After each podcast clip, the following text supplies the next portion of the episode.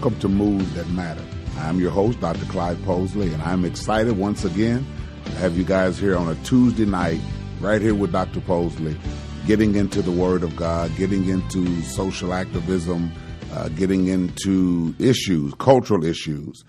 I'm looking forward to this new topic I'm introducing tonight, but keep in mind, I'm just introducing it. I'm just coming back off a vacation, and I appreciate the viewership.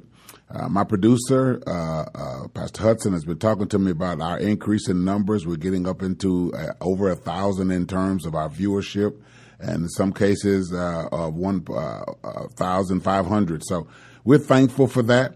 We're looking forward. We're going to be extending what we're doing to Twitter and Facebook, getting some of this information out. You don't want to miss this. I'll be right back.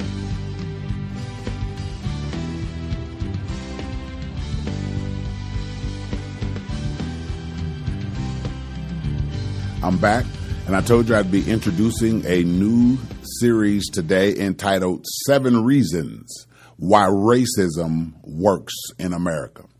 So, as with all uh, uh, teachings that I do, it's always rooted in the Word of God. And so we're going to do that very thing today. I'm going to read from you from the, the uh, epistle of James, the, the half brother of Jesus Christ, fourth chapter of the book of James, Friendship with the world is enmity with God. Verse 8. Draw near to God, and he will draw near to you. Cleanse your hands, ye sinners, and purify your hearts. I want to introduce tonight seven reasons why racism works in America. Let me start out by telling you that every principle, each one of these seven principles that I will be giving you over the course of the next several weeks through interviews with people and through uh, and guests and through teaching from the Word of God, they're all rooted in Scripture. One of the things I can teach, I can preach, I can share the Word of God, and there is no corporation that can call and get me canceled. There is nobody that can call and get me fired because what I am saying is not uh, out of fear, it's out of the courage of a free man.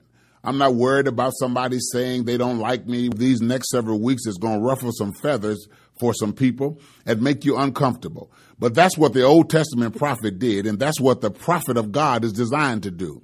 It is our job as men and women of God to to dis, to work for God by disturbing people. Comfortable people normally do not do triumphant things for God. I'm going to say that again. People who are comfortable in their service to God normally are not doing triumphant things for God. Jesus was by no means a pacifist. I need you to hear what I'm saying today. Jesus was by no means a pacifist. He was a radical, bold, truth telling at the cost of his life kind of servant for God. And that's what I want to be. And so I say that as a segue into, as a prelude uh, in terms of information, letting everyone understand that while you may not agree with everything I have to say over the course of these next seven weeks, you won't be able to refute any of what I have to say because history, theology, sociology, and cultural understanding will prove out everything I have to say. Let me introduce the seven, the, the seven reasons why racism works in America. The reason that I uh, started on this journey to discuss why racism works in America is because of the ignorance. I didn't say stupidity, but the not knowing, if you will, uh, the the the epistemolog- epistemological deficits that rest in our culture and in America. Epistemology simply means knowledge sources, and deficits are about what we don't have. Most of us think we have proper knowledge sources, but we don't have it in proper context and understanding.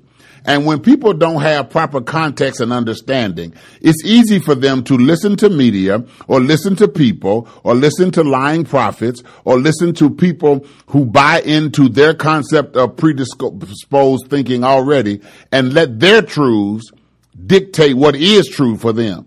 But can I tell you something? None of us owns truth because none of us owns Jesus. Jesus says in the book of John, uh, John, chapter 14 and verse 6, I am the way. He says, I'm the truth and I'm the life. He is the truth. So white people don't own truth. Black people don't own truth. No culture owns truth. No continent owns truth. God owns truth and he has given it to us in the Word of God, who is Jesus Christ. He is the truth. He is the Word of God. So, uh, when it comes to truth, we need to accept what we often do not like, but if we want to be free in our minds, only truth can set us free. The book of John, chapter 8 and verse 32, Jesus said, You shall know the truth, and the truth shall make you free. When it comes to racism and how it works, ignorance of racism and its power and its weaponry, how Satan has weaponized racism is how racism starts the process of beginning. Keep in mind, this is an introduction. And one of the things I'm saying to you as I introduce how racism is destroying the fabric of America and how it has historically been used as a weapon to destroy, divide, separate, and, and, and weaken even the body of Christ. When I tell you that, I'm telling you the foundational truth I'm starting with is racism has been weaponized by Satan historically over the years. Division is how Satan has used racism over the years. And when he can use pit cultures, pit complexions, pit uh, commitments and loyalties against each other. I'm going to say that again. When he can when he can pit cultures and pit complexions of people and pit commitments or people's loyalties against each other through racism, he is then able to use racism to divide people. Satan's number one tool uh, is division. The number one thing that Satan does is create adversarial uh, uh, confrontation uh, against one another. And when he can pit people against one another, he can divide us because he knows we are always weaker apart than we are together. The Bible says that about marriage, for example. Two are better than one, for if one falls, the other can pick them up. The Bible teaches us that the three-corded strand is not easily broken. So Satan has always tried to use division uh, Satan used division in the Garden of Eden. He pitted Eve against Adam. Satan used division when it came to Job's house. He pitted Job against his wife. Uh, Satan has always tried to use division.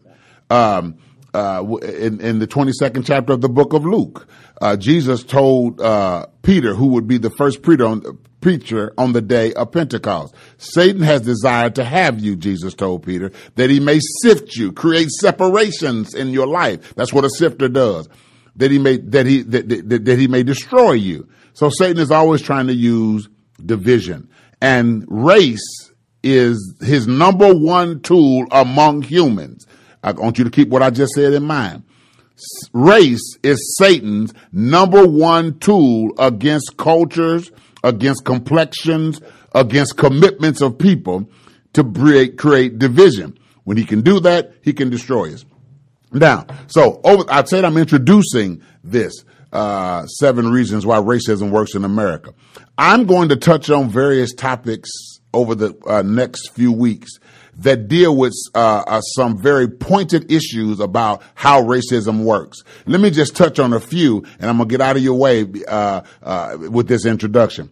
One, for, and I'm gonna touch, I'm only gonna touch on this. So if you have a comment about it, comment on down at the bottom. One of the reasons, for example, and I'll deal with this and put them in order later. One of the reasons that uh, racism works in America uh, is because of lies, lies, historic lies. Uh, you see, I told you that Satan is always trying to pit uh, uh, cultures and uh, complexions against each other. For example, here's one here's one lie that it, that that causes the church uh, to suffer, and Satan has promoted it over the years. That Jesus was a white man. That's a lie from the pit of hell. Jesus was not even light skinned, let alone was he a white man. But if Satan can, can, can convince an entire culture of people that they're, that they own the rights, if you will, the cultural, complexional rights of Jesus, that he can perpetuate the notion of superiority among a culture of people and make them believe that because the, the God that walked the earth in Jesus Christ was a white person, then you must be the descendants of great whiteness.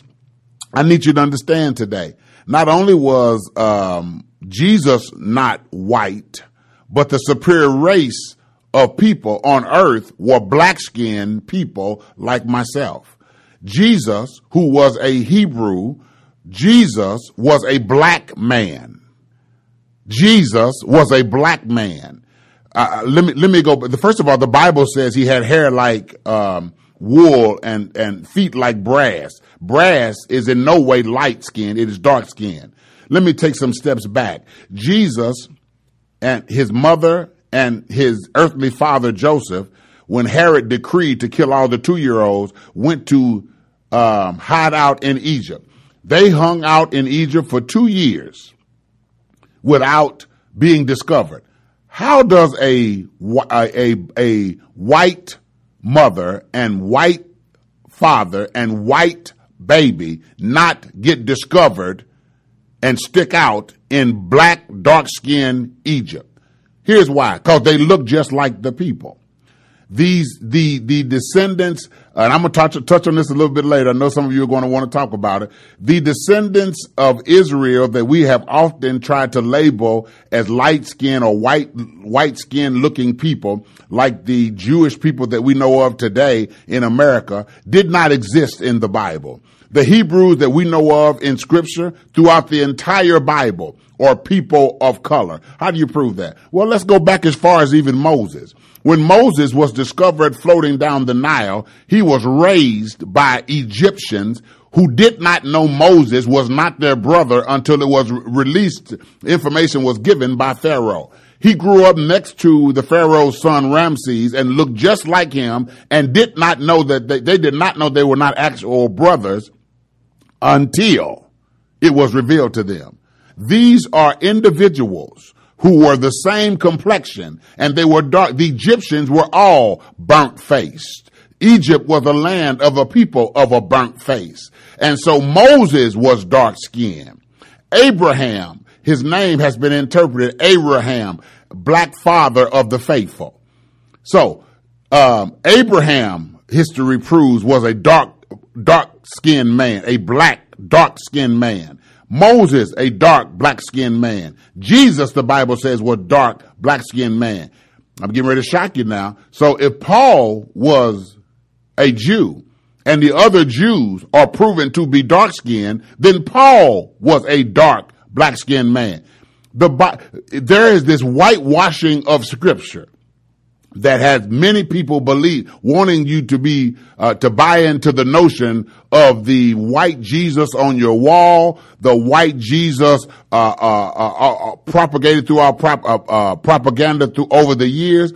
The truth of the matter is there are many historians that have tried to hide and cover the fact that of the blackness that whitewashing in scripture has tried to make people believe. And it's not that the Bible is wrong. It's those who had other motives were wrong because they wanted you to believe that dark, darkness, as Solomon said, that he was black and beautiful. Uh, uh, uh, they want you to believe that darkness and blackness was foul and wrong. If you look in some dictionaries, it'll tell you that black has a bunch of terrible connotations.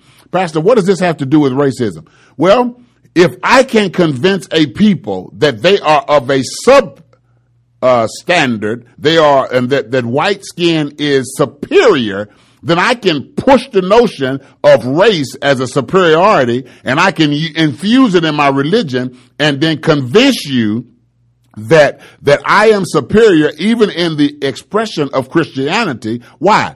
Because if I am superior in the expression of Christianity, then I am even in charge of your religion. Even that's a lie. White people did not start Christianity. The or or or, uh, or the expression or expansion of Christianity. I'm going to deal with this later. You can get a lot of this information in, uh, in, Henry Louis Gates teachings. My friend Dr. Theron Williams has written a powerful book entitled "The Bible is Black History." Uh, but all of these, all of what I'm teaching can be bared out. The, the, the descendants of the uh, Hebrews that we know of in Scripture can be traced back in migration as early as uh, Second Kings to uh, to uh, the land of Africa uh, the Igbos that that that uh, who are still carry uh, still a tribe in Africa now still carry on traditions that are biblical uh, and can be traced back to the same traditions of the Israelites in the Bible. The Timbuktu, the original first known college that we know of in Africa, was in a land of dark faced people. The tapestry and buildings prove to us that the history of Christianity was a history of black, dark, uh, uh, uh, people. People like Augustine, Constantine. These are individuals who were dark skinned black people. Why? If, if this lie can be perpetrated, then racism can be used as a form of weaponry to keep people divided. And if this lie is bought into, then before you know it, all of the world believes that blacks in any fashion are evil and the condemnation of blackness is perpetuated and, bought, and even bought into by some black people. We'll deal with that over the course of the next few weeks and I'll bring guests in to argue with me, argue with me. Uh, another reason that, that, um, uh, uh, racism works in America is because it is systemic. It because of the li- historical lies about race and about superiority and about the condemnation of black skin, which is discussed in a book, uh, 2011 book by Gibran Gabir Muhammad, Gibran Muhammad, who is a, a, Harvard professor, in his book, The Condemnation of Racism, Understanding the, criminal, the, the, Criminalization of Urban America. You can find that book. It's a 2010 book about this Harvard professor. But um, uh, uh, if, if, if you buy into this notion, then you'll understand, you'll begin to understand that racism is systematic. What, is, what do you mean by systematic and systemic? I mean that racism is a part of all of the American fiber, and there's not a component of American existence that does not include an intentional expression of racism. Economics, healthcare, drug abuse, addiction, urban America, suburban America, government, church, all of it is systemic. It is a part. How does race become so systemic in America? Because the foundations of America were born, the establishments over 400 years ago of a notion of America was established by a group of people that sought to use the notions of superiority of one race over another to found a nation. And when you decide to found a nation or make the notions of the foundations of a nation with racism, then you sprinkle the very foundation of uh, the building of that country with racism, then there's no way that all of what you do, your treatment of people, cannot have racism in it. That it was racism that called ultimately called the pilgrims to, lead, uh, to, to end up massacring the Indians they once ate with after landing on Plymouth Rock. It is, it was racism that caused us to forget that Haitians helped us fight in the French war here in America, down in Louisiana. It is racism that causes us to forget that it was no problem for white settlers to massacre Indians and to kill uh, uh, Mexicans and to the Aztec Indians and to kill uh, uh, uh, massive amounts of slaves trying to maintain their superiority. The fabric, the foundation, the fundamental formulation of America is rooted in racism. And when racism is at the very root of a nation, there is no way for racism to not be a part of it unless somehow we find a way to come to an understanding and a realization and a and, and some form of institutional economic and educational reparation for the harm that racism has done.